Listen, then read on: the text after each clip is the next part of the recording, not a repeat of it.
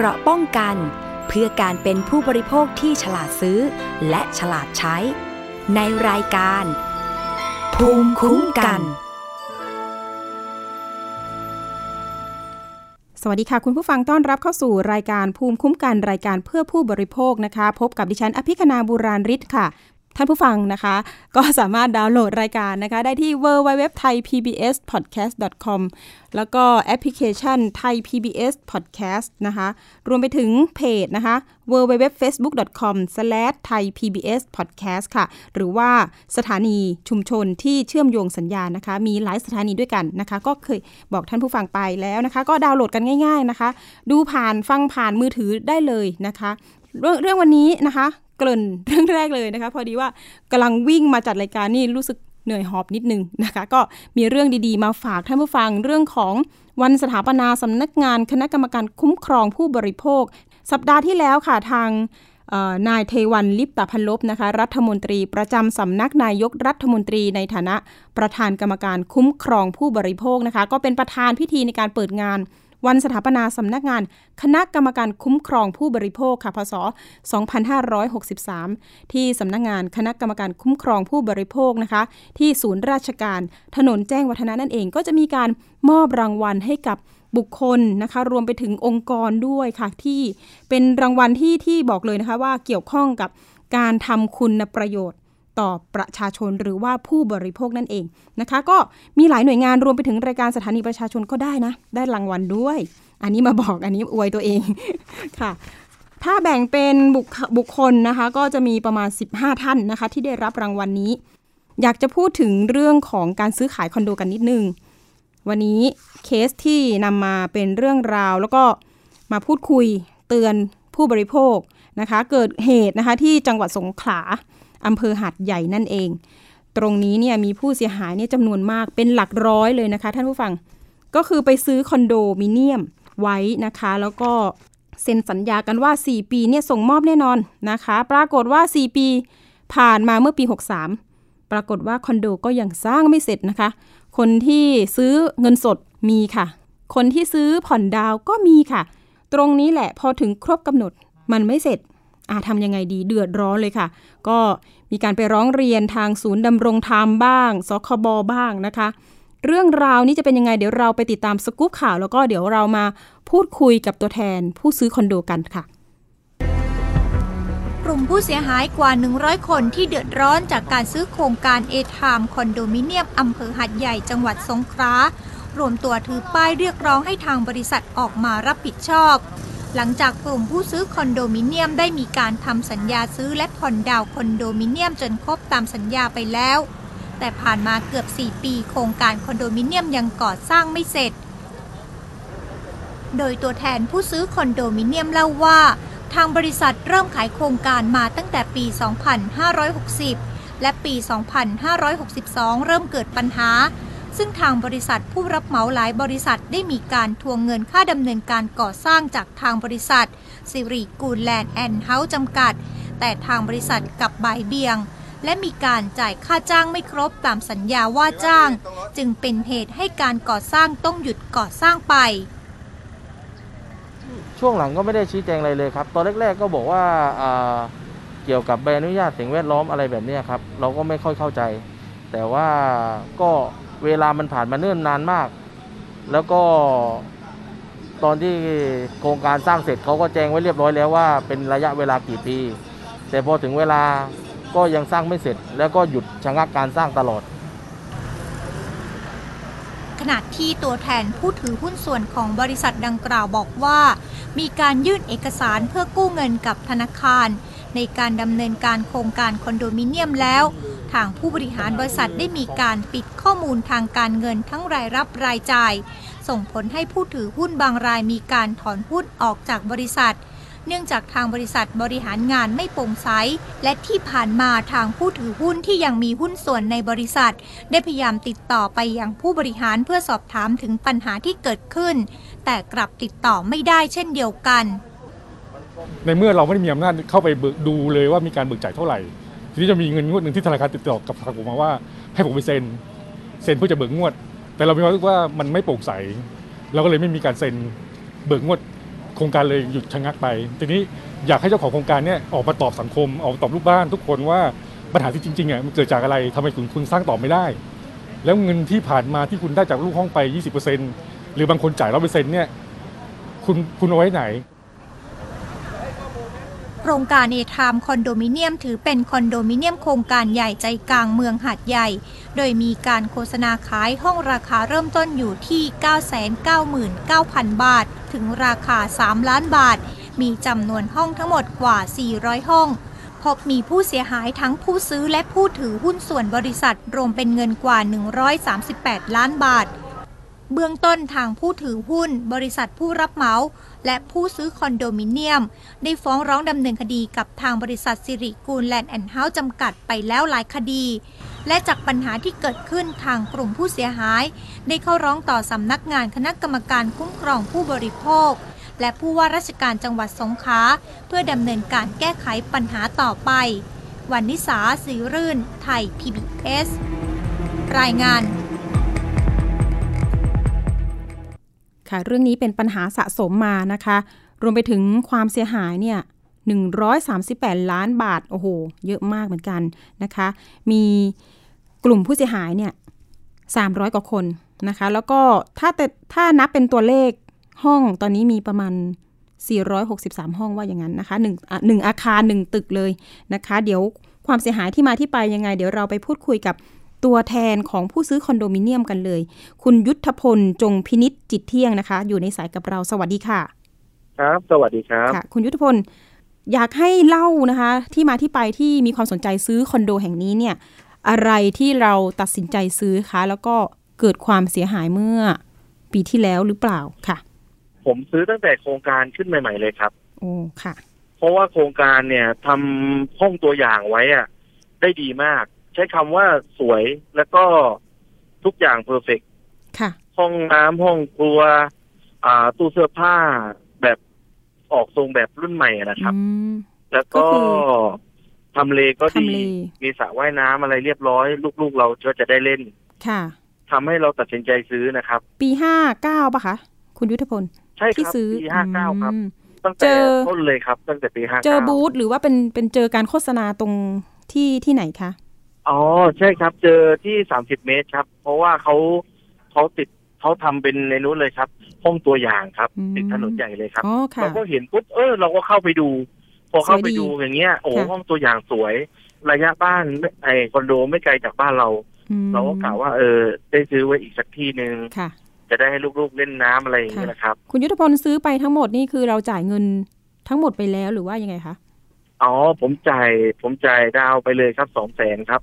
เพราะว่า200,000มันจะได้ทีวีตู้เย็นอย่างนี้แหละครับมีแถมมาทำให้เราตัดสินใจจ่ายตังค์เป็นก้อนไปเลยจะได้ไม่ต้องมานั่งผ่อนครับเดี๋ยวนะเงินก้อนเท่าไหร่นะคะคุณยุทธพล200,000ครับ200,000ใช่ไหมคะ98,000ครับ1ห้องใช่ไหมคะที่เราซื้อใช่ครับ1ห้องครับค่ะอ๋อแล้วตอนนี้เนี่ยสิ่งที่เขาสร้างไม่เสร็จนะคะสัญญาของเราคือสิ้นสุดปีเท่าไหร่ที่จะต้องถ้าผมจำไม่ผิดปี62นะครับปี62ส่งมอบครับค่ะใช่ครับล่าช้ามาปีนึงแล้วไม่แน่ใจว่า61 62นี่แหละครับค่ะครับและทีนี้เนี่ยก็ไม่เสร็จผู้เสียหายบางคนเพื่อนๆอย่างเงี้ยนะครับค่ะบางคนเก็บตังค์มาเพื่อที่แต่ก่อนเขาเช่าห้องอย่างเงี้ยเขาก็อยากจะมีคอนโดเป็นของตัวเองเขาสะสมตังมาบางคนน่าสงสารมากก็ต้องเช่าห้องต่อไปบางคนก็อยากให้ลูกมาเรียนในหาดใหญ่เลยซื้อคอนโดตั้งไว้สุดท้ายก็ต้องไปเช่าหออยู่นะครับค่ะจริงๆการเลือกซื้อบางทีเนี่ยดูจากทำเลเนาะอย่างคุณมนัญญาที่มาออกรายการเนี่ยบอกว่าโอ้โหทำเลดีมากซื้อไปหลายห้องเลย 3 ห้อง 4 ห้องนะคะจริงๆราคาเต็มของคอนโดนี่ราคาเท่าไหร่คะคุณยุทธพลของผมห้องทั่วไปนะครับก็อยู่ที่9,900,000ครับ9,900,000ค่ะใช่ครับแต่ตอนนี้เนี่ยถ้าตัวเลขคนที่เดือดร้อนจริงๆนี่มีกี่คนที่ซื้อไปโอ้โหตอนนี้รวบรวมในกลุ่มได้ก็อยู่ไปเสร็จก็300คนครับแล้วก็จะมีชาวต่างชาติที่ว่าซื้อทั้งชั้นเลยซื้อทั้งชั้นเลยครับซื้อทั้งชั้นเลยทั้งชั้นเลยครับเพราะว่าอำเภอหาดใหญ่นี่คือ นะก็เป็นเมืองท่องเที่ยวแหละนะคะใช่ครับและทำเลเขาดีมากครับทำเลดีด้วยทำให้เราตัดสินใจที่จะซื้อง่ายๆแต่ทีนี้เนี่ยการสื่อสารถึงผู้บริหารคอนโดแห่งนี้เนี่ยเป็นยังไงบ้างที่ผ่านมาไม่คุยกับลูกบ้านเลยครับไม่มาแสดงตัวความรับผิดชอบเลยครับค่ะเราขอนัดจากเราขอเบอร์ติดต่อหรือว่าติดต่อพนักงานฝ่ายขายไปเพื่อที่จะมาคุยกับเจ้าของโครงการเขาก็ไม่คุยเลยครับขนาดไปของผมเนี่ยมีการฟ้องศาลเขาก็ไม่มาครับคือศาลมีหมายศาลไปแล้วก็เงียบเลยใช่ไหมคะไม่มาไม่มีใครมาเลยไม่มาค่ะตอนนี้ศาลตัดสินยังไงคะค่ะคุณยุทธพลของผมนี่ตัดสินแล้วครับก็เดี๋ยวรอบังคับคดีอีก45วันครับอันนี้เราฟ้องเป็นคนแรกเลยไหมคะใช่ครับผมฟ้องเป็นคนแรกเลยครับแล้วก็ของผมตัดสินเรียบร้อยแล้วก็มีอีกเพื่อนๆวันที่12นี่แหละครับที่จะตัดสินอีกรอบนึงชุด2นี้จะมีการฟ้องกลุ่มแล้วก็พอฟ้องกลุ่มตัดสินเสร็จปุ๊บก็จะฟ้องในขั้นตอนต่อไปนะครับแต่ทีนี้การฟ้องศาลนี่ใช้เวลาเหมือนกันนะคะเนี่ยกว่าเราจะได้เงินคืนนานมากครับตอนแรกของผมจริงๆมันสิ้นสุดก่อนหน้านี้แต่ว่าติดโควิดครับติดโควิดเลื่อนมา2เดือนอ๋อใช่ใช้เวลานานมากศาลก็ต้องเลื่อนครับตอนนี้เงินทองก็ต้องไปจมอยู่ตรงนั้นหมดใช่เนาะ4ปีจมอยู่โอ้โหแต่ปี59 56 62 63 5ปีแล้วจริงๆแล้วเนี่ยมีหลายคนเนาะบอกว่าสะท้อนว่าเอ้ยทำไมไม่ซื้อคอนโดที่มันสร้างเสร็จแล้วมันจะได้ชั่วๆอันนี้มุมมองของเรามองว่ายังไงในมุมมองของเราตรงนี้ก็คือว่าคอนโดที่สร้างเสร็จมันไกลออกไปไงตรงนี้คือใจกลางเมืองเลยครับคุณจะไปไหนก็ได้อยู่ในเมืองก็ได้ของกินหาง่ายเราก็เลยมองว่าตรงเนี้ยเป็นจุดยุทธศาสตร์ที่เราน่าจะซื้อราคาย่อมเยาตัดจับต้องได้ไม่แพงตอนนั้นก็คือราคาดูแล้วมันไม่ถึงล้านแล้วก็โอเคนะใช่ครับราคาไม่ถึงล้านจับต้องได้ทุกคนแบบคนที่ว่ามีกำลังซื้อสักหน่อยนึงก็สามารถผ่อนได้ไม่แพงเดือนละ 5,000 อย่างเงี้ยครับเขาก็มีที่อยู่โดยที่เขาไม่ต้องไปนั่งเช่าห้องเดือนละ 3-4,000 ประหยัดไปแล้วก็ได้เป็นของตัวเองนะครับค่ะเคสนี้นี่ฟังแล้วมันเหมือนที่คอนโดที่ชลบุรีเหมือนกันนะก็คือสร้างไม่เสร็จแล้วก็เจ้าของเนี่ยตอนนี้ก็หายไปเลยนะคะตอนแรกๆผู้เสียหายเนี่ยก็มาเขาเรียกเลยนะมาเจรจากันจนมีการไกล่เกลี่ยของระดับจังหวัด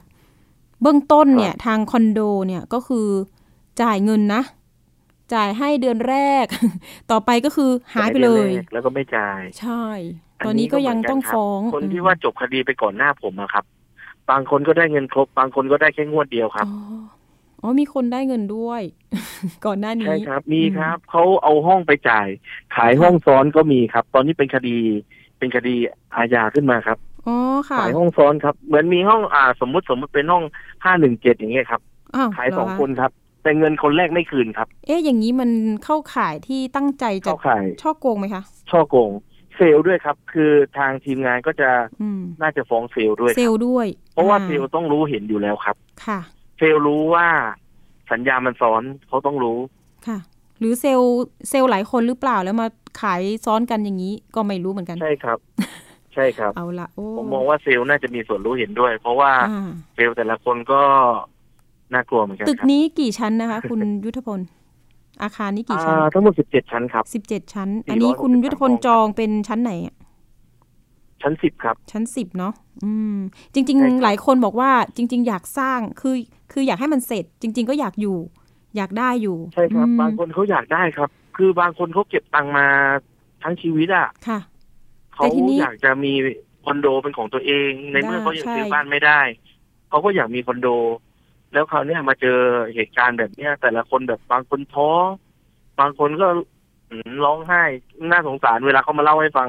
เพราะว่าเราก็โดนด้วยกันบางคนเขาเปิดใจเล่าให้เราฟังค่ะเพื่อนๆที่โดนด้วยกันนั่นน่ะสิเนาะบางทีก็เงินทั้งชีวิตแหละที่เอามาดาวมาอะไรกันเป็นคดีตัวอย่างเหมือนกันนะเนี่ยนะคะสำหรับผู้บริโภคใช่ครับคุณยุทธพลอยากจะบอกกล่าวเตือนภัยผู้บริโภคยังไงบ้างในการซื้อคอนโดซื้อที่อยู่อาศัยคือ ผมเข้าใจเลยว่าการสร้างคอนโดอย่างเงี้ยแล้วก็เก็บตังค์ลูกบ้านไปสร้างอย่างเงี้ยมันทำให้มีความเสียหายเยอะมากบางคนเนี่ยเก็บเงินมาตลอดเลยแล้วก็ พร้อมที่จะส่งลูกเรียนในหาดใหญ่แต่ลูกไม่ได้อยู่ต้องไปอยู่หอแทนอย่างเงี้ยครับมันทำให้ความเสียหายเยอะมากทำอยากให้ทางโครงการออกมารับผิดชอบแจ้งให้เรียบร้อยเลยครับว่าจะสร้างต่อหรือไม่สร้างต่อแล้วก็แจกแจงด้วยว่าลูกบ้านคนไหนอยากได้ห้องหรือลูกบ้านคนไหนอยากได้เงินคืนเพราะบางคนเขาไม่มั่นใจในโครงการแล้วเพราะเปลี่ยนผู้รับเหมาไปเยอะมากเหมือนผู้รับเหมาผมไม่อยากได้ห้องแล้วตอนนี้ ผมกลัวโครงสร้างอยากได้เงินคืนใช่ผมอยากได้เงินคืนเพราะว่าโครงสร้างมันไม่โอเคแล้วอ่ะมันนานแล้วค่ะแล้วก็เปลี่ยนผู้รับเหมาหลายเจ้าทำให้เราไม่มั่นใจความมั่นใจอะครับ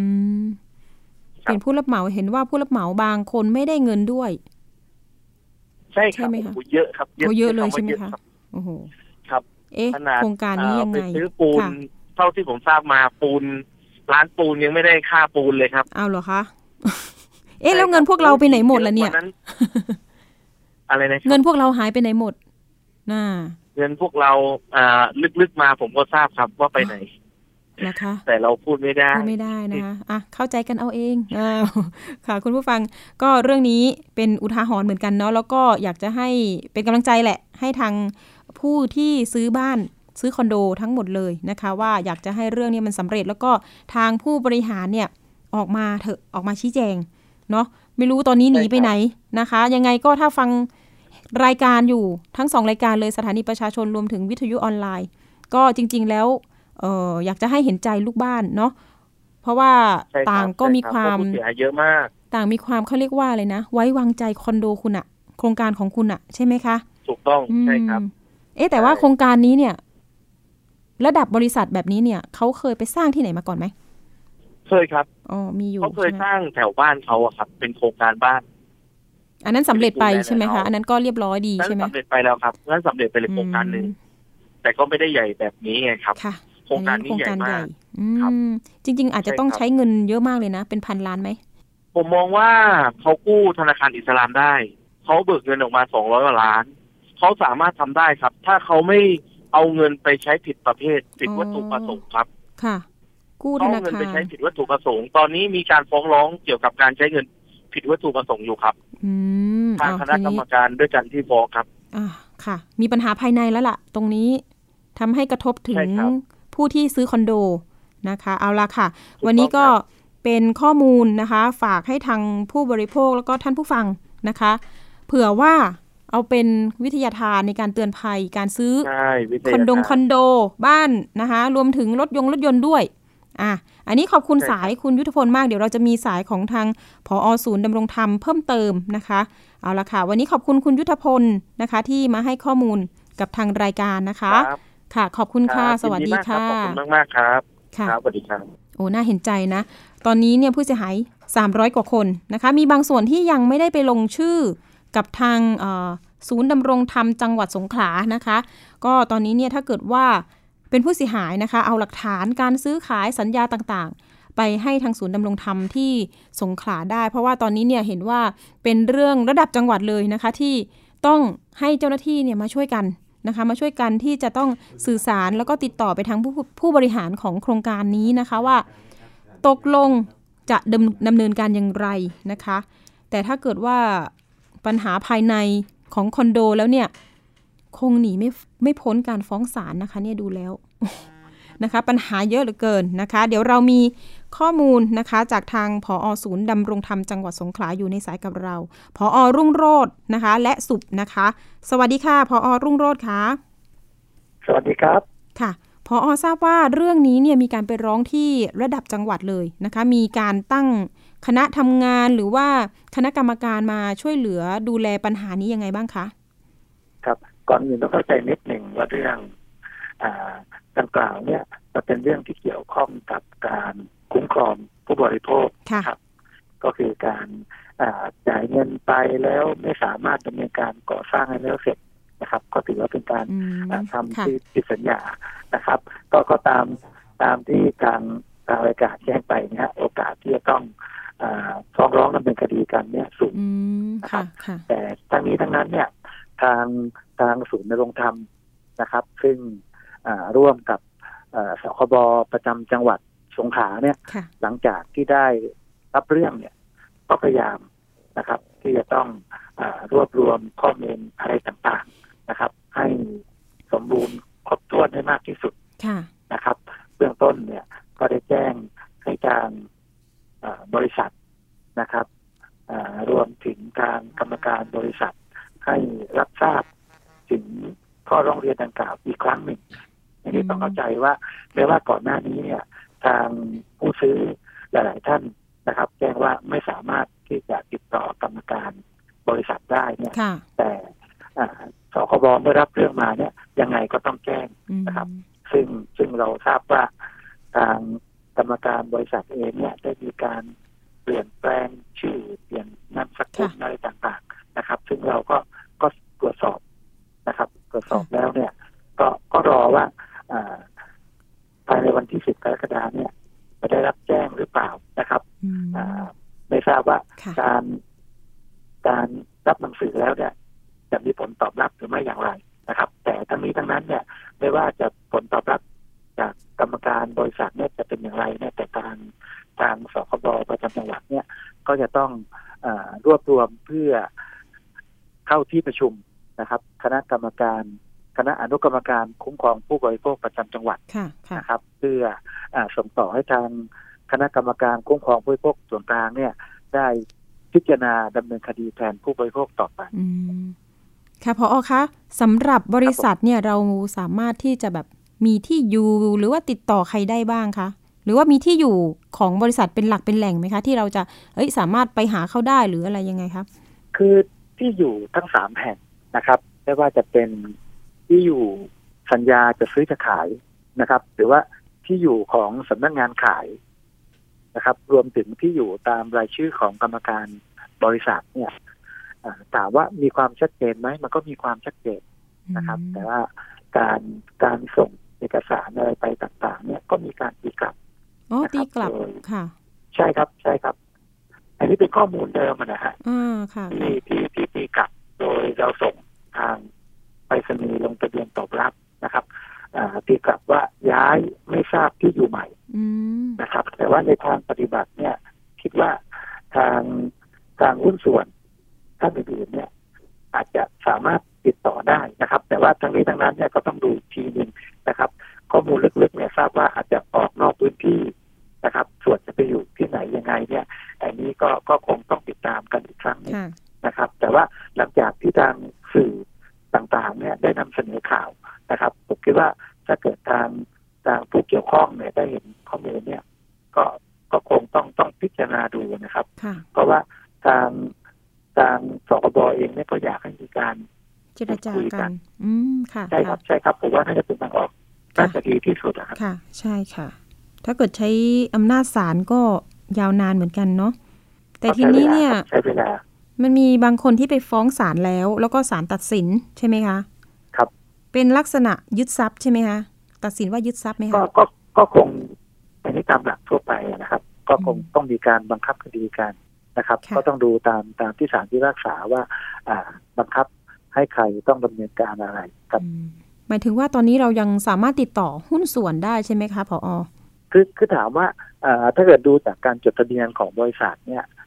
หุ้นส่วนบางท่านอาจจะยังติดต่อได้นะครับแต่ในส่วนของกรรมการบริษัทนะครับซึ่งมีอำนาจในการผูกพันอะไรต่างๆซึ่งมีท่านเดียวนะครับซึ่งท่านนี้นะฮะจะมีความสำคัญมากนะครับที่จะพิจารณาหรือว่ากำหนดแนวทางการแก้ไขไม่ว่าจะไปในทิศทางไหนเป็นคนเซ็นกู้เงินจากธนาคารด้วยไหมคะรายละเอียดตรงนี้ผมยังไม่มีข้อมูลใช่ค่ะได้ก็คือคนนี้แหละนะคะตัวที่ว่าสำคัญแต่ทีนี้ก็ไม่มีใครติดต่อได้ว่าอย่างนั้นใช่ไหมคะใช่ครับใช่อย่างที่บอกครับผมว่ายังไงนะตอนนี้เนี่ยตามไทม์ไลน์เนี่ยเราแจ้งให้ทางบริษัทนะครับแล้วก็กรรมการบริษัทนั้นได้ชี้แจงข้อที่จริงเป็นรายลักษณ์อักษรก่อนนะครับอันนี้ถือว่าเป็นขั้นตอนที่สำคัญนะครับหลังจากนี้เนี่ยถ้าเกิดว่าเอกสารฉบับดังกล่าวเนี่ยไม่มีผู้รับนะครับหรือว่าปรากฏตามข้อมูลเดิมๆก็คือย้ายไม่ทราบที่อยู่ใหม่เนี่ยเราก็จะต้อง ดำเนินการในขั้นตอนต่อไปนะครับค่ะค่ะก็คือตอนนี้ต้องรอหลังจากวันที่10ว่าทางบริษัทจะตอบกลับมาไหมยังไงด้วยใช่ไหมคะตอนนี้ถูกต้องครับหลังวันที่10ส่วนผู้เสียหายตอนนี้คือเห็นว่าไปลงชื่อที่ทางศูนย์ดำรงธรรมเนี่ย80กว่ารายใช่ไหมคะใช่ครับใช่ครับก็คือข้อมูลนะวันที่30มิถุนายน30มิถุนายนค่ะนะครับ30มิถุนายนเนี่ยก็จำนวนทั้งสิ้นเนี่ย86รายนะครับมูลค่าความเสียหายนะครับก็ประมาณ24ล้านเศษนะครับซึ่งประกอบด้วยแต่ละรายก็จะมีเงินจองนะครับเงินดาวแล้วก็เงินทำสัญญานะครับก็จะมีมูลค่าความเสียหายที่แตกต่างกันไปครับค่ะเงินจองเงินดาวแล้วก็เงินทำสัญญาใช่ไหมคะเอ๊ะท่านผอ.ถ้าเราวิเคราะห์แล้วเนี่ยจริงๆโครงการนี้ถ้ามันมองว่ามันล้มเนี่ยมันล้มจากอะไรคะคือถามว่าล้มจากอะไรก่อนอื่นนะฮะต้องเข้าใจนิดนึงว่าข้อมูลที่ทางผมได้รับเนี่ยอาจจะไม่ลึกเท่ากับทางผู้เสียหายเองนะครับเพราะถ้าเกิดผมมองเนี่ยด้วยโครงสร้างของโครงการเนี่ยก็ถือว่าดำเนินการมาเยอะพอสมควรนะครับเยอะพอสมควรคร่าวๆจากกลุ่มผู้เสียหายที่มายื่นที่ศูนย์ดำรงธรรมเมื่อวันที่22มิถุนายนเนี่ยสูงถึง 80% นะฮะความคืบหน้าของโครงการน่าจะมีคนมาเทคโอเวอร์สร้างต่อเนาะผมว่าวิธีนั้นก็น่าจะเป็นทางออกที่ดีอีกทางหนึ่งนะครับเพราะว่าโครงสร้างเนี่ยก็ถือว่าไม่ได้ก่อสร้างมานานนะครับแต่ว่าในเรื่องของโครงสร้างเนี่ยอันนี้ก็คงต้องใช้หลักวิศวกรรมมากกว่าที่มองเห็นด้วยตาเปล่านะฮะอันนี้ก็ถือว่ามันมีความสำคัญอยู่ในเรื่องของความปลอดภัยนะครับอันนี้ก็คงต้องดูกันตอนนี้ส่วนใหญ่ผู้ที่ซื้อคอนโดบอกว่าไม่ค่อยมั่นใจในโครงสร้างแล้วเพราะว่าเปลี่ยนผู้รับเหมาหลายคณะเหลือเกินว่าอย่างนั้นนะคะไม่แน่ใจว่าความมาตรฐานเป็นยังไงข้อมูลส่วนหนึ่งก็บอกว่าส่วนหนึ่งนะครับพอค่ะตรงนี้เนี่ยเราจะฝากไปถึงผู้บริโภคผู้เสียหายยังไงบ้างว่าจะต้องมาแจ้งเรื่องหรือมาให้ข้อมูลกับทางผอ.ยังไงบ้างครับก่อนอื่นเนี่ยก็อยากให้ทางผู้เสียหายทุกรายนะครับที่คิดว่าคิดจะเรียกร้องค่าเสียหายเนี่ยให้มายื่นคำร้องนะครับให้มายื่นคำร้องนะครับเพื่อรับทราบมูลค่าความเสียหายนะครับซึ่งทางสคบจังหวัดเนี่ยจะได้รวบรวมเพื่อนำเข้า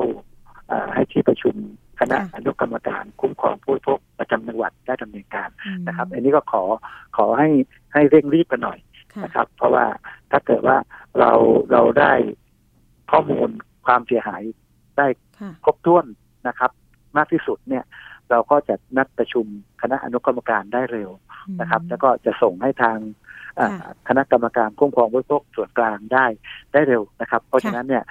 ขั้นตอนมันก็จะได้รวบรัดมากยิ่งขึ้นนะครับค่ะก็คือประเด็นนี้ถ้าเกิดว่าสคบรวบรวมแล้วก็ส่งฟ้องให้เนี่ยคือทางผู้เสียหายไม่ต้องไปเสียเงินในการจ้างทนายเพื่อที่จะฟ้องร้องถูกไหมคะผอ.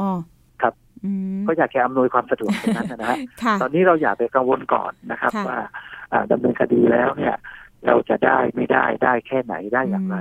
นะครับอันนี้ว่ากันไปตามขั้นตอนก่อนนะครับเพราะช่วงระหว่างดำเนินการเนี่ยถ้าเกิดเหมือนทางรายการว่าอาจจะมีคนมาเทคโอเวอร์อาจจะมีการขอสินเชื่อได้อะไรต่างๆเนี่ยมันก็ถือว่าเป็นทางออกที่ดีทางหนึ่งนะครับถามว่าแต่ละท่านเนี่ยมีความประสงค์ต้องการคอนโดต่อยไหมบางท่านก็ยังมีอยู่นะครับถ้าเกิดว่ามีความมั่นใจว่าบริษัทหรือว่าเจ้าของโครงการเนี่ยให้ความชัดเจนในเรื่องของระยะเวลาในการก่อสร้างแล้วเสร็จอะไรต่างๆเพราะว่ายังมีส่วนเนี่ยนะครับที่คิดจะต้องการห้องเพราะว่าทำเลดีมากว่าอย่างนั้นนะคะผมว่าครับ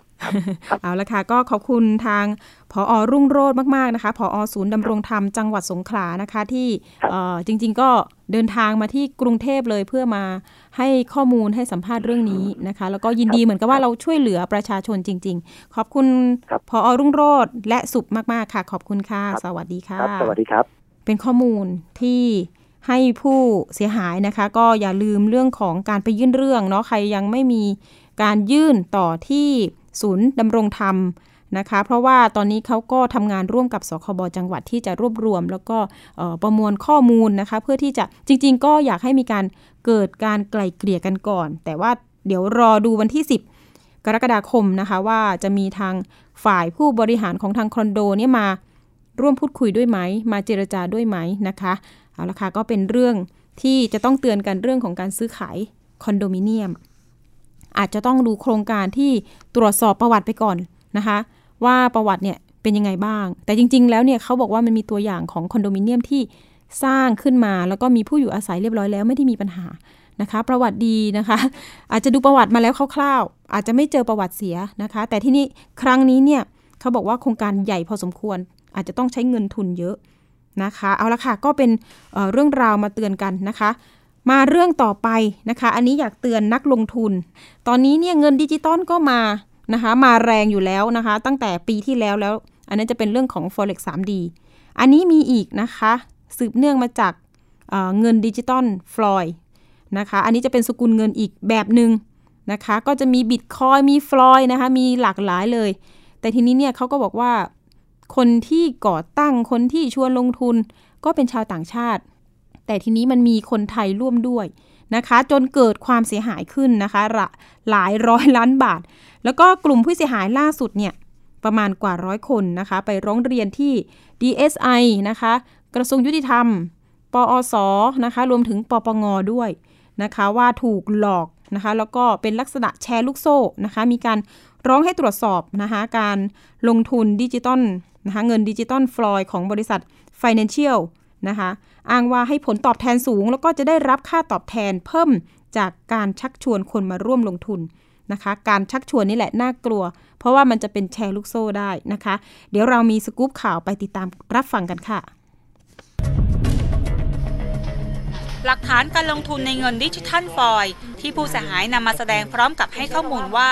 มีกลุ่มบุคคลอ้างเป็นตัวแทนบริษัท Financial ชักชวนให้ลงทุนในเงินดิจิทัลฟอยโดยผู้ชักชวนเป็นบุคคลที่มีความน่าเชื่อถือและอ้างว่าไม่ใช่แชร์ลูกโซ่อย่างแน่นอนรวมทั้งมีการนำโลโก้ฟอยไปติดที่รถแข่งฟอร์มูล่า1และชุดนักแข่งเพื่อสร้างความน่าเชื่อถือผู้เสียหายส่วนใหญ่ร่วมลงทุนตั้งแต่ปี 2560ซึ่งการลงทุนมีกำไรปันผล16%ต่อเดือนแบ่งเป็นเงินต้น8%ผลตอบแทน8%บริษัทจะจ่ายเงินเป็นสกุลเงินดอลลาร์สหรัฐนอกจากนี้ยังมีการให้ค่าตอบแทนผู้ชักชวนคนใหม่มาร่วมลงทุนด้วยและมีระบบการให้รางวัลแม่ทีมเป็นแบบขั้นบันได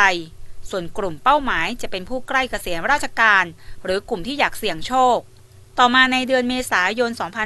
2561ทางบริษัทหยุดจ่ายผลตอบแทนเป็นสกุลเงินดอลลาร์สหรัฐเปลี่ยนเป็นเหรียญสกุลเงินดิจิทัลฟอยและบังคับจ่ายค่าธรรมเนียมการโอนจากระบบฟอยไมเกรชั่นเข้าระบบโฟเพย์จำนวน$8สหรัฐต่อ1ฟอยหากไม่ทำการชำระค่าธรรมเนียมบริษัทจะทำการบริจาคฟอยเข้ามูลนิธิฟอยทั้งหมดครับผมลงทุน2รอบแรก 10,000 เหรียญ 390,000 รอบ2 7,000 เหรียญประมาณ 280,000 นะครับได้คืนมาส่วนหนึ่งขาดทุนไปขาดทุนประมาณ 400,000 ครับแล้วก็ในที่สุดพอถึงช่วงระยะเวลาที่เขาไม่มีตังค์จ่ายแล้วเขาใช้วิธีการบังคับให้ทุกคนกลายเป็นฟอยแล้วก็มีการทิ้งทวนครั้งสุดท้ายด้วยการบังคับให้คุณไทยโอนกระเป๋าโฟเปไปเป็นกระเป๋าฟอยเป็นโฟเปเพื่อที่จะได้เงินก้อนจากทางผู้เสียหายมาอีกขณะที่นายสามารถเจนชัยจิตวณิชผู้ช่วยรัฐมนตรีว่าการประจำกระทรวงยุติธรรมเร่งประชุมหาแนวทางแก้ไขปัญหาและบูรณาการเพื่อป้องกันปราบปรามการกระทำผิดทางเทคโนโลยีสารสนเทศเมื่อวันที่30มิถุนายนที่ผ่านมาโดยมีประเด็นหลักดังนี้ติดตามรายงานสถิติการร้องเรียนและมูลค่าความเสียหายจากประชาชนที่ได้รับผลกระทบจากการถูกหลอกลวงในลักษณะแชร์ลูกโซ่จากหน่วยงานที่เกี่ยวข้องความคืบหน้าในการยกร่างเรื่องจัดตั้งศูนย์ปฏิบัติการป้องกันและปราบปรามการกระทำผิดช่อโกงประชาชนในลักษณะแชร์ลูกโซ่รวมทั้งหารือกับสำนักเศรษฐกิจการคลังเรื่องรูปแบบวิธีการดำเนินงานและขับเคลื่อนกรณีปัญหาแชร์ลูกโซ่ตามนโยบายรัฐมนตรีว่าการกระทรวงการคลังต่อไปได้นะครับในเรื่องของการบูรณาการในการที่จะแก้ปัญหาแชร์ลูกโซ่ให้ได้อย่างยั่งยืนและรวดเร็ว ตามนโยบายของท่านนายกรัฐมนตรีพลเอกประยุทธ์จันทร์โอชาที่เน้นย้ำเคยให้ใช้ลูกโซ่เป็นวาระแห่งชาติตั้งแต่วันที่7 ตุลา 2560แล้วก็มีการแถลงนโยบายต่อรัฐสภาในเรื่องของการเร่งปราบปรามคดีช่อโกงประชาชนวันนี้เองเราก็ได้เห็นถึงปัญหาและอุปสรรคของหน่วยงานที่เกี่ยวข้องไม่ว่าจะเป็นทางสำนักงานเศรษฐกิจกระทรวงคลังซึ่งก็มีการประกาศในเรื่องของการใช้อำนาจตามมาตรา 7ซึ่งตรงนี้เองสสค.ก็รับไปดำเนินการที่จะไปทบทวนนะครับแล้วก็อย่างธนาคารแห่งประเทศไทยเองก็ได้มีการประกาศเตือนในเรื่องของการชักชวนให้ลงทุนในอัตราแลกเปลี่ยนเงินตราต่างประเทศหรือที่เราเรียกกันว่า Forex ซึ่งตรงนี้ธนาคารแห่งประเทศไทยก็รับไปที่จะประชาสัมพันธ์ให้กับประชาชนได้เข้าใจว่าการลงทุนที่ถูกต้องเป็นอย่างไรสถิติการร้องเรียนผู้เสียหายและมูลค่าความเสียหายจากประชาชนที่ได้รับผลกระทบจากการถูกหลอกลวงในลักษณะแชร์ลูกโซ่จากหน่วยงานที่เกี่ยวข้องได้แก่สำนักงานตำรวจแห่งชาติปอส DSI ปอทธนาคารแห่งประเทศไทยและกรมคุ้มครองสิทธิและเสรีภาพตั้งแต่ปี 2557 ถึงปัจจุบันมีเรื่องร้องเรียนมากกว่า 1,200 เรื่องจำนวนผู้เสียหายมากกว่า 38,000 คนรวมมูลค่าความเสียหายกว่า 390,000 ล้านบาทปานิสาเขื่อนแก้วภากูลไทย PBS รายงานเรื่องนี้นะคะเราก็มีการประสานท่านพันโทกิติภักดีรักพงศ์นะคะเป็นผู้อำนวยการส่วนคดีธุรกิจการเงินนอกระบบนะคะ2กรมสอบสวนคดีพิเศษนะคะมีคำว่า2ด้วยนะคะอันนี้เป็นตำแหน่งของท่านบอกว่าเรื่องนี้นี่มีการสอบสวนแล้วก็สืบสวนมาระยะหนึ่งแล้วนะคะตอนนี้เนี่ยมีการรวบรวมเรื่องนะคะแล้วก็นำเสนอไปยังท่านอธิบดีนะคะ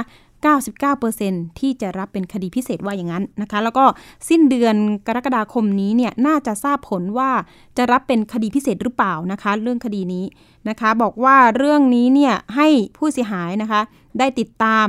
ผลว่าจะเป็นคดีพิเศษเนี่ยในเว็บไซต์ของ DSI ได้เลยภายในสิ้นเดือนนี้ค่ะท่านผู้ฟังใครที่เป็นผู้เสียหายก็ติดตามกันแล้วก็นอกจากนี้นี่เห็นบอกว่าเครือข่ายฟลอยเนี่ยมีกลุ่มที่เคยเป็นแม่ทีมของOD Capital มาอยู่ร่วมขบวนการด้วยว่าอย่างนั้น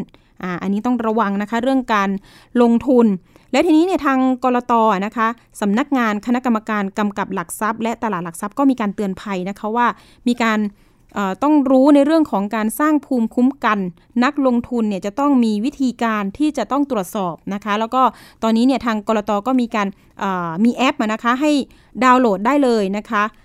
SEC Check นะคะแอปที่ผู้ลงทุนควรมีว่าอย่างนั้นก็ดาวน์โหลดได้เลยแล้วก็ไปค้นหาในเว็บไซต์ได้นะคะกลต.แล้วก็รวมถึงถ้าเกิดจะลงทุนก็มีการเตือนภัยนะคะว่าเช็คให้ชัวร์นะคะคุณเคยถูกชักชวนให้ลงทุนโดยอ้างผลตอบแทนสูงเวอร์นะคะแล้วก็ไม่เสี่ยงหรือไม่อันนี้มีเขาบอกว่ามีสัญญาณที่จะต้องสังเกตนะคะคือเรื่องของการมีการการันตีผลตอบแทนสูงเกินจริงเร่งรัดการตัดสินใจยิ่งช้ายิ่งเสียโอกาสนะคะอ้างว่าได้จดทะเบียนจากผู้ดูแลจากต่างประเทศนะคะรวมถึงเน้นเครือข่ายค่ะอันนี้ถ้าเกิดว่าให้ชักชวนคนที่ต้องระวังนะคะเราจะเป็นผู้ต้องหาซะเองเลยแล้วก็เช่าออฟฟิศหรูกลางเมืองไว้โชว์ด้วยนะคะเอาละค่ะอันนี้เราไปดูได้ในเว็บไซต์ของกลต.รวมถึงมีเรื่องสงสัยว่าตรงนี้ลงทุนได้หรือเปล่าโทรไปที่สายด่วนนะคะ1207ค่ะอันนี้ฝากเตือนกันไปเรื่องของการลงทุนเพราะว่าตอนนี้มีผู้เสียหายเยอะเหลือเกินนะคะเอาละค่ะช่วงต่อไปเป็นช่วงของคิดก่อนเชื่อนะคะกับดร.แก้วกังสดาลอำไพนักพิษวิทยาและคุณชนาทิพย์ไพรพงศ์ชื่อตอนต้องอยู่ให้ได้ในยุค 4.0 จริงหรือไม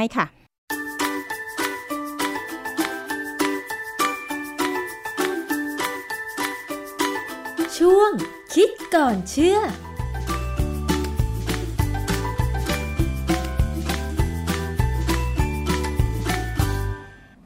อาจารย์คะ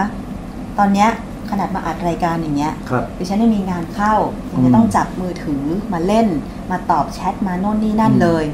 แสดงว่าทุกวันนี้มือถือหรืออุปกรณ์สื่อสารอ่ะมันจำเป็นกับชีวิตเรามากเลยแล้ว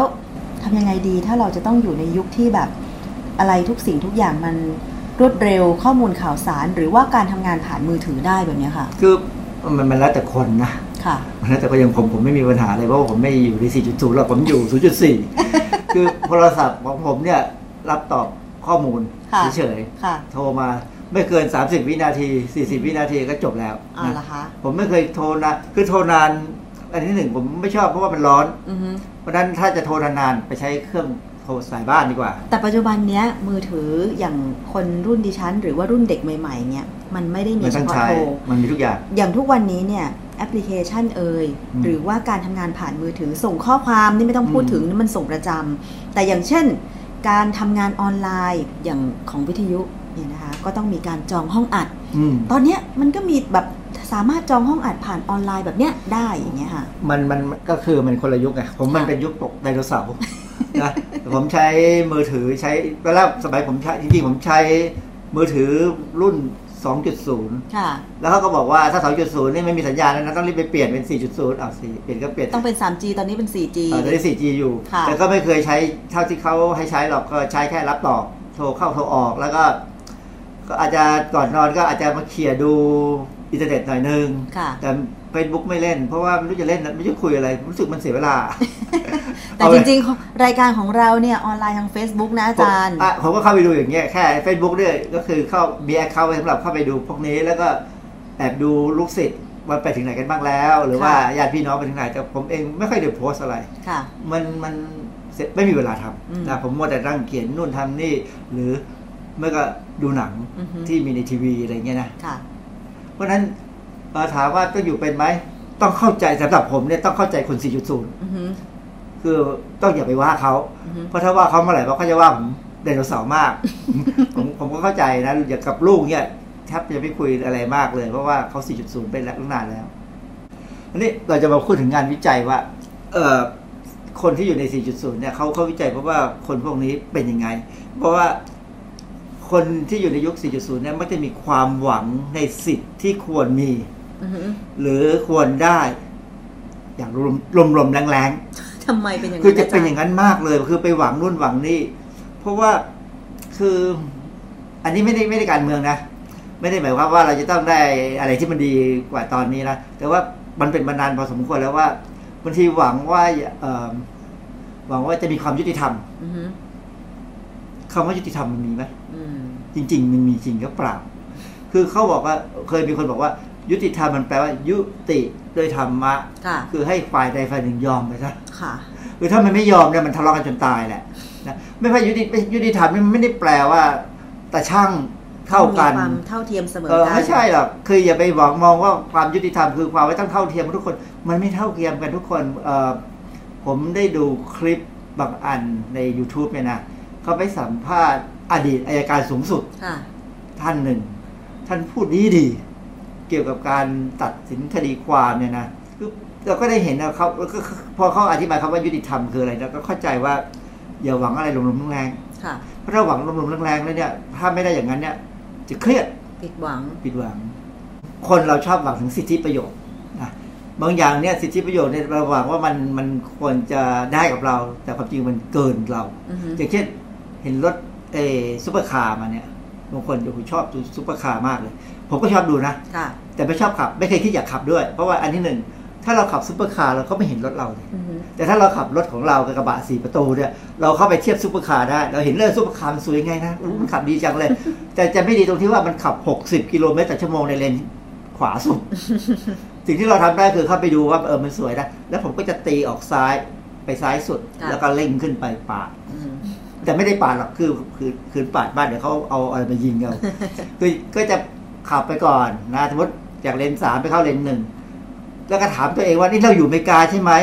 รถเร็วสุดวิ่งเลนซ้ายเนี่ยเราอยู่อเมริกาก็วิ่งซ้ายไปสักพักไปเข้าเลน2ถึงเข้าเลน3แต่เขาอยู่ข้างหลังแล้วเห็นริบกิโลงแล้วคือคนขับซุปเปอร์คาร์เขาต้องโชว์แต่เราเป็นแค่คนดูแล้วก็ดูแป๊บนึงแล้วก็ไปนะเพราะนั้นอย่าหวังเกินจริงหรือไม่จำเป็นนะกระบะ4ประตูก็รถเหมือนกันขับสบายทนดีด้วยใช่มีการศึกษาในงานวิจัยนี้เขาบอกว่าคนที่มักอ้างสิทธิ์มักจะไม่ได้สิทธิ์ที่เขาอ้างว่าเขาจะรับซึ่งเวลาประท้วงเนี่ยประท้วงขอขึ้นนู่นขอขึ้นนี่นะโดยไม่ได้ดูว่าเศรษฐกิจมันแย่นะตอนนี้เกิดอย่าประท้วงนะเพราะถ้าประท้วงปั๊บจะเกิดอะไรขึ้นโรงงานปิด คือเขาประท้วงมากเกินไปโรงงานอยู่ไม่ได้ปิดเลยหรือย้ายประเทศมีข่าวว่ามีพนักงานบริษัทหนึ่งไม่พอใจที่บริษัทจ่ายโบนัสน้อยเลยปิดโรงงานประท้วง คำว่าโบนัสเนี่ยคือรางวัลใช่ไหมคะมันไม่ใช่เงินเดือนคือถ้าเป็นการไม่ได้รับเงินเดือนพนักงานเนี่ยก็เรียกร้องสิทธิ์ได้แต่ว่าในเมื่อบริษัทมีน้ำใจจ่ายโบนัสถึงแม้จะน้อยแต่พนักงานก็ยังไม่พอใจแบบนี้อาจารย์คือมันจะกลายเป็นแบบนี้หรือเปล่าคือมันขึ้นกับว่าถ้าโรงงานกำไรมากและไม่มีน้ำใจเลยอันนี้ก็ต้องหาทางเลยนะแต่เขาให้แต่ถ้าเขาแต่ยังไม่พอใจถ้ากำไรเขามันไม่ได้มากไปปีนี้เศรษฐกิจของเขาสินค้าเขาขายไม่ดีนะฮะก็อยู่กันไปก่อนใช่ไหมเพราะว่าถ้าเป็นบริษัทหรือเป็นหน่วยงานที่จับคือทำอยู่คนเดียวอะทำอยู่คนเดียวไม่มีใครมาสามารถมาแข่งได้เนี่ยให้โบนัส7เดือนเขายังมีปีนี้ยังมี7เดือนอยู่นะ 7-8 เดือนนะไอ้หน่วยงานที่ประเภททำอยู่คนเดียวแล้วก็ไม่มีคู่แข่งน่าเกลียดมากเลยนะให้ได้ให้ถึง7เดือนแล้วคนในนั้นก็เข้าไปก็ขึ้นสวรรค์ไปแล้วล่ะนะอันนั้นก็ขอไปเถอะก็ได้แต่ว่าถ้าเป็นโรงงานที่เศรษฐกิจไม่ดีเนี่ยโอกาสเป็นอย่างนี้เยอะนะปิดโรงงานนะเพราะนั้นพวกนี้ก็เสี่ยงในการเสี่ยงกับความผิดหวังคือเวลาจะหวังอะไรเนี่ยให้อยู่กับความเป็นจริงนะอยู่กับความเป็นจริงว่าหวังแล้วมันน่าจะได้นะแล้วมันเป็นไปได้แต่เข้าไม่ให้อันนี้จะประท้วงกันก็ดูแต่ว่าถ้าสมมติว่าโรงงานเขาอยู่ไม่ได้เขาก็ไม่อยู่เพราะเขาคงมีความรู้สึกว่าขายกิจการดีกว่ามีตอนนี้มีการขายกิจการหลายแห่งนะเท่าที่ดูในข่าวเนี่ยนะเพราะนั้นก็เอาประคองตัวมันรอดสักช่วงนี้ไปก่อนแล้วกันความคาดหวังที่เป็นไปไม่ได้เนี่ยทำให้เราโกรธแน่ๆนะพอโกรธแล้วก็จะเศร้าช่วงนี้โดปามีนต่ำเลยถ้าพูดถึงโดปามีนต่ำแน่นะก็เศร้าก็ไปกินเหล้าป้าไปทำอะไรต่ออะไรบ้างสิ่งคนที่เศร้าคนที่จิตใจห่อเหี่ยวเนี่ยบางทีมันขาดสติทำอะไรที่ไม่มีสติเพราะนั้นชีวิตมันก็จะลำบากก็มีงานวิจัยหนึ่งก็บอกว่าบางทีคนเราที่ผิดหวังอะไรเนี่ยเพื่อรับมือกับความรู้สึกที่ไม่ดีบางคนพยายามกลับมาคิดว่าตัวเองพิเศษกว่าคนอื่นนะคือน่าจะทำอะไรที่มันดูแล้วดีกว่าคนอื่นเขาคือผมพยายามอ่านบทความนั้นแล้วพยายามตีความว่าเอ๊ะเขาพูดถึงเรื่องอะไรก็มาเนี่ยอ๋อมันมีละครนี่ในทีวีอยู่เรื่องหนึ่งเรื่องปากมันมีตัวละครตัวหนึ่งที่สายป่านเล่นเขาทำตัวจริงๆคือพอตอนหลังเขาเริ่มผิดหวังเขากลับไปช้อปปิ้งไปทำอะไรแล้วก็นึกว่าตัวเองเก่งกว่าคนอื่นดีกว่าคนอื่นแล้วก็ทำคือเรื่องนี้เป็นเรื่องที่สอนคนมากจริงๆเนี่ยถ้าเราไม่คิดว่าเรื่องนี้เป็นละครมันไม่ใช่ละครน้ำเน่าเลยนะเป็นละครสอนการความเป็นอยู่จะเอาตัวรอดกับสังคมจะต้องทำตัวยังไงเนี่ยเด็กมัธยมคนได้ดูก่อนที่ออกไปอยู่มหาวิทยาลัยก่อนที่จะไปทำงานนะเพราะนั้นคนที่ทำตัวไม่ได้หรือไม่เข้าใจชีวิตจริงๆจะกลับไปอยู่ในวงจรเนี่ยไปฟุ้งเฟ้อแล้วก็ตกต่ำแล้วก็วนไปวนมาสุดท้ายก็ชีวิตก็เสียสภาพก็เรียกว่าหลงตัวเองจนคิดว่าดีกว่าใครทั้งหมดไม่รับความจริงพยายามอยากได้สิ่งที่จริงๆตัวเองลำบากแต่ไม่ได้หมายความว่าทุกคนตั้งความหวังไม่ได้นะมันต้องตั้งความหวังได้แต่ความหวังที่เป็นไปได้ความจริงในบทความในวันนี้ที่จะคุยจริงๆผมจะคุยถึงศัพท์คำหนึ่งภาษาไทยวันละคำหรือภาษาอังกฤษวันละคำดีกว่าคำว่า gratitude gratitude จะเป็นคำที่สำคัญตอนแรกผมก็gratitude เนี่ยพอไปเปิด dictionary เนี่ยส่วนใหญ่ถ้าเป็นไทยอังกฤษเขาจะบอกว่าแปลว่าความกตัญญูนะแต่จริงมันไม่ใช่หรอก gratitude เนี่ยมันมาจากคำมันมีคำว่า gratefulness thankfulness คือ gratitude คือความซาบซึ้งกับอะไรสักอย่างหนึ่งแม้กระทั่งซาบซึ้งกับชีวิตตัวเองแล้วมี gratitude ก็คือมีความรู้สึกขอบคุณตัวเองที่ได้มาเกิดคือหลายๆครั้งเนี่ยในศาสนาพุทธได้สอนว่าควรจะดีใจที่ได้มาเกิดเป็นมนุษย์เพราะมนุษย์ได้ทำบุญสามารถทำบุญเทวดาทำบุญไม่ค่อยได้เทวดาอิ่มทิพย์อิ่มเองแต่ไม่รู้ว่าไก่ย่างอร่อยยังไงหรืออิ่มทิพย์มันเข้าใจไว้ผมเข้าใจตีความอย่างนั้นนะเพราะฉะนั้นถ้าเรามี gratitude กับตัวเองเนี่ยมันก็เหมือนอย่างรูปเนี่ยคนก็ต้องมีคนมองได้สองมุมโอ้โหน้ำเหลือตั้งครึ่งแก้วกับอีกคนนึงบอกว่าอู้เหลืออยู่แค่ครึ่งแก้วอันนี้เหมือนกับมันไอ้ประเภทเรื่องกล่องข้าวน้อยข้าแม่ไอ้นั่น gratitude แย่มากที่แม่มาช้าแล้วโอ้มีข้าวอยู่นิดเดียวแต่พอข้าแม่ไปแล้วกินข้าวเท่าไหร่ก็ไม่หมดแสดงว่าคือเรื่องนี้มันจริงเขาต้องการจะสอนเรื่อง gratitude นะเรื่องโบราณ มีบทความในอินเทอร์เน็ตเรื่อง gratitude เนี่ยว่ามันเกี่ยวกับความสุขจริงๆแล้วมันมีคลิปใน YouTube อยู่อันหนึ่งมีผู้หญิงคนหนึ่งเขาเป็นอาจารย์ทางด้านจิตวิทยาของมหาวิทยาลัยดังเลยที่อเมริกาดังมากพูดชื่อไปเนี่ยรู้เลยเขาเป็นนักจิตวิทยาเขาบอกว่าเขามีพ่อขี้เหล้าซึ่งก็พอเขายังไม่ทันโตมากพ่อก็ตายเขามีน้องชายซึ่งก็ถูกพ่อกระทำคือ abuse เด็กอ่ะคือทำให้คือพ่อขี้เหล้าจะเลี้ยงลูกไงพี่ชายเขาก็ติดคุกตั้งแต่ยังวัยรุ่นที่ร้ายกว่านั้นคือพอเขาโตยังไม่ทันเป็นสาวเลยแม่ก็ขอเราจะขอเป็นแม่ยังไงฮะทิ้งไปเลยบอกว่าจะขอไปเป็นทอมโอ้โหชีวิตถ้าเป็นเราเนี่ยเราเจออย่างนี้คงลำบากนะเขาก็ต้องไปอยู่บ้านกำพร้าแต่บังเอิญเขาเป็นคนที่ถูกมันเหมือนกับมีบุญอย่างไรที่ว่าเขาเรียนหนังสือไปเรื่อยๆเขายังมีความหวังในชีวิตและสุดท้ายเขาก็ไปเรียนจิตวิทยาแล้วเขาก็รู้ว่าเขาก็นั่งย้อนหลังว่าถ้าเขาไม่มี gratitude กับตัวเองไม่คิดว่าตัวเองโชคดีถ้าแม่ไม่ทิ้งเขาไปถ้าพ่อไม่ตายจากเขาไปถ้าน้องชายไม่หายไปอยู่ในคุกเขาคงไม่มีวันนี้ที่ว่าจะเป็นคนที่เข้มแข็งสามารถจะเป็นนักจิตวิทยาที่มาคุยให้คนหรือว่าช่วยคนอื่นรอดพ้นจากความทุกข์นี่คือคนที่มองน้ำครึ่งแก้วเป็นโอ้มีทั้งครึ่งแก้วคือมีความดีเขาบอกว่าชีวิตทุกครั้งตื่นมาแต่เช้าเนี่ยต้องกตัญญูมีความขอบคุณตัวเองว่าเราได้เกิดขึ้นมานะยังมีชีวิตอยู่จะได้ทำอะไรดีๆค่ะไม่ใช่ตื่นมาก็หงอยเหงาเศร้าจะไปทำอะไรจะต้องโดนด่าไหมอย่างนี้แย่เลยนะแต่หลายคนตอนนี้ไม่รู้ตัวนะว่าโดนด่าทุกวันก็ยังดีที่เขายังมีการจิตจุดตัวเองว่าเขาคิดว่าเขาทำถูกใช่นะเขายังนึกว่าเขาทำถูกเดี๋ยวบุญพาเนี่ยพิสูจน์ในงานวิจัยบอกว่าอาสาเขาทำวิจัยนี้เขาให้มีอาสาสมัคร2กลุ่มให้กลุ่มหนึ่งเนี่ยจดแต่สิ่งดีๆทุกวันที่เกิดขึ้นก็อีกกลุ่มหนึ่งจดแต่สิ่งแย่ๆที่เกิดขึ้นและที่ทำให้รำคาญกับชีวิตก็จดไปได้3-4เดือนปรากฏว่ากลุ่มแรกเนี่ยจะเป็นคนที่มีทำจดแต่สิ่งดีๆก็จะมีความมุ่งมั่นกระตือรือร้นและมีพลังในการทำงานมากกว่าคนที่จดแต่สิ่งที่เป็นปัญหาสิ่งที่แย่ๆโอ้ยเจ้านายแกล้งเราโหลดงานให้เราเพราะในความจริงเวลามีงานเนี่ยต้องดีใจมีงานนะเวลาผมสอนหนังสือนะได้ลูกศิษย์แย่ๆมาพยายามคิดว่าถ้าไม่เขาไม่แย่เราก็ไม่ได้ค้นพบผมค้นพบอะไรใหม่ๆทั้งหลายอย่างเพื่อแก้ปัญหาให้ลูกศิษย์ที่แย่ๆเขาทำไม่ได้ผมไม่อยากว่าเขาแย่นะเขาไม่มีความสามารถในเรื่องนี้แต่เขาอาจจะสามารถเรื่องอื่นบางคนที่ตีแบตกับผมเก่งกว่าผมมันมาสอนผมด้วยซ้ำแต่ว่าเขียนวิทยานิพนธ์นี่ผมแย่มากเลยผมต้องไปค้นก็ทำให้ผมได้ค้นและผมก็ได้เจออะไรบางอย่างที่ว่าเทคนิคในการเขียนวิทยานิพนธ์ควรจะเขียนยังไงทำยังไงนะเพราะฉะนั้นทุกอย่างมีข้อดีข้อเสียทีนี้งานวิจัยเนี่ยบอกว่าคนที่จดแต่สิ่งดีๆไว้เนี่ยก็จะชีวิตจะดีเขาก็ปรับงานวิจัยนี้เอางานวิจัยลักษณะเดียวกันเนี่ยไปทำกับคนที่เป็นผู้ป่วยเกี่ยวกับโรคกล้ามเนื้ออ่อนแรง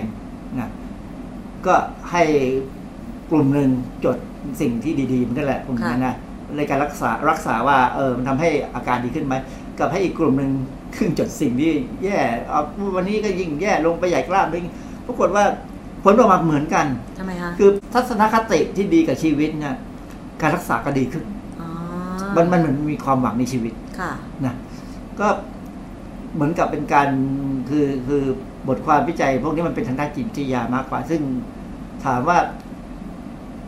ผมได้เอามาใช้จริงๆมากเลยตั้งแต่หลังตอนที่พอน้ำท่วมกรุงเทพเนี่ย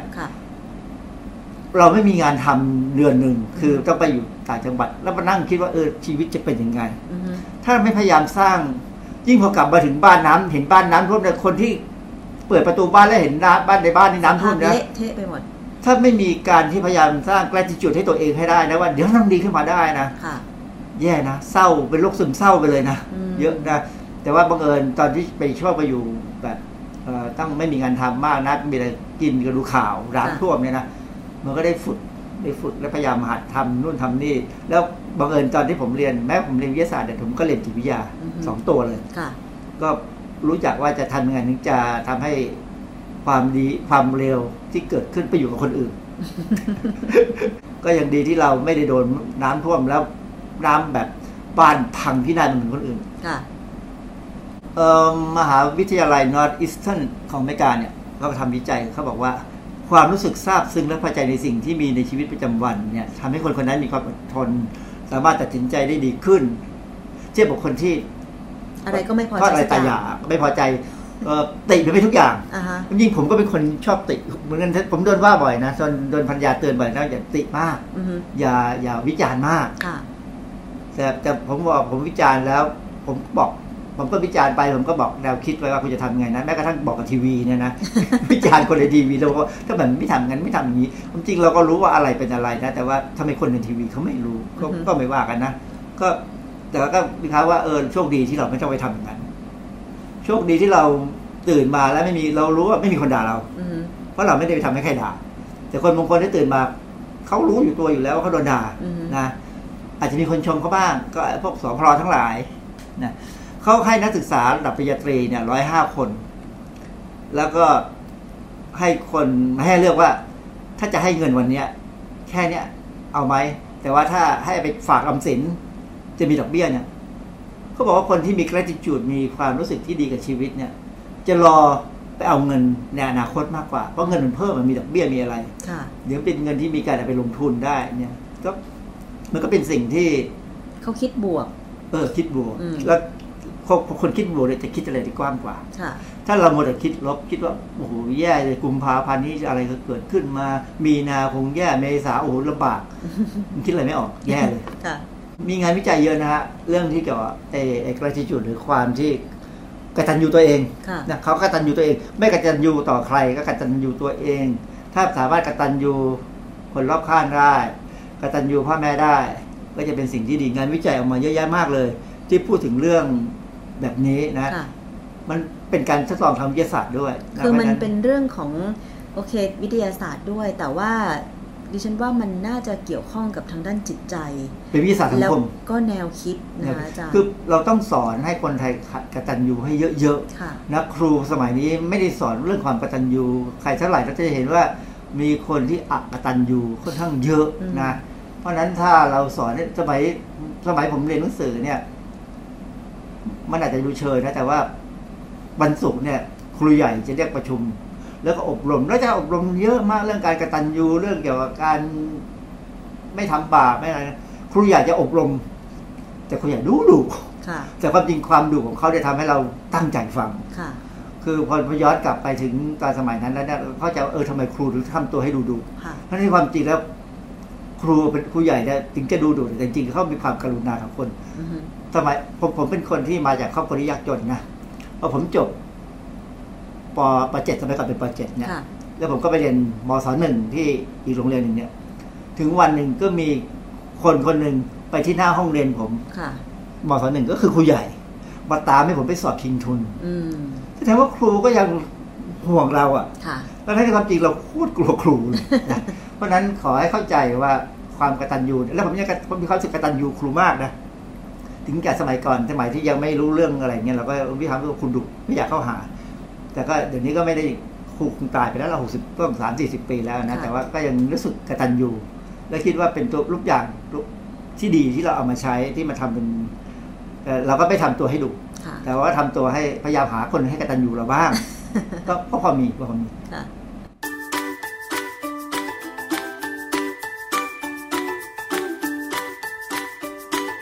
ช่วงคิดก่อนเชื่อเ